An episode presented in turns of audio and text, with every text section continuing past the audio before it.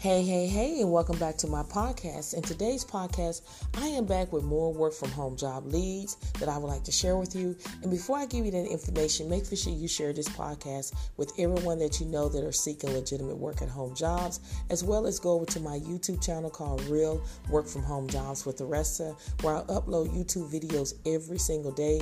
They go out at 7 a.m. Central Standard Time. And all the videos, I am showing you my screen. I'm sharing my screen where I am showing you all about the job, discussing the job, and showing you how to apply. You do not want to miss out on those great work-from-home job leads.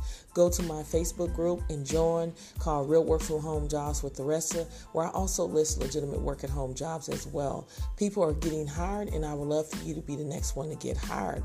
And if you would like to become a supporter of Real Work From Home Jobs with Theresa, you can support this podcast with a small monthly donation to help sustain future episodes. So if you choose to support this podcast, you can choose a 99 cents per month or $4.99 per month or $9.99 per month. So again, if you would like to support this podcast with a small monthly donation to help sustain future episodes, make sure you hit that support button.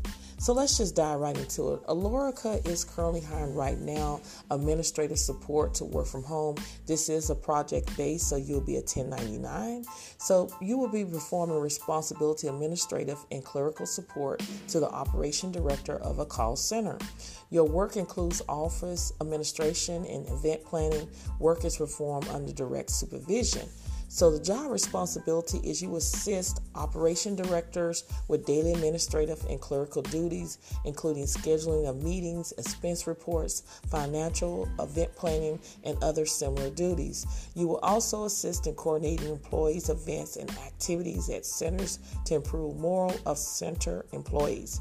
You will coordinate events to raise awareness of local and national nonprofit organization, coordinates collection of employee donation to organization.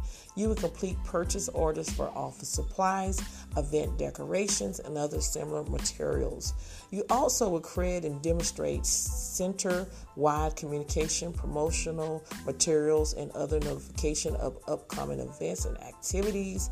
And you will act as a point of contact in absence of operation director.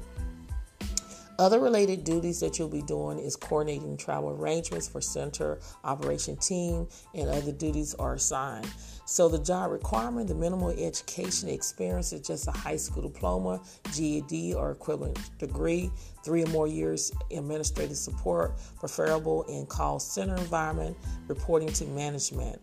And then knowledge, they want you to know Word, PowerPoint, Excel, and Outlook. And if you feel like you're a good fit for this position, you need to apply today. Don't delay. Thank you so much for listening to this podcast, and I will see you on the next one.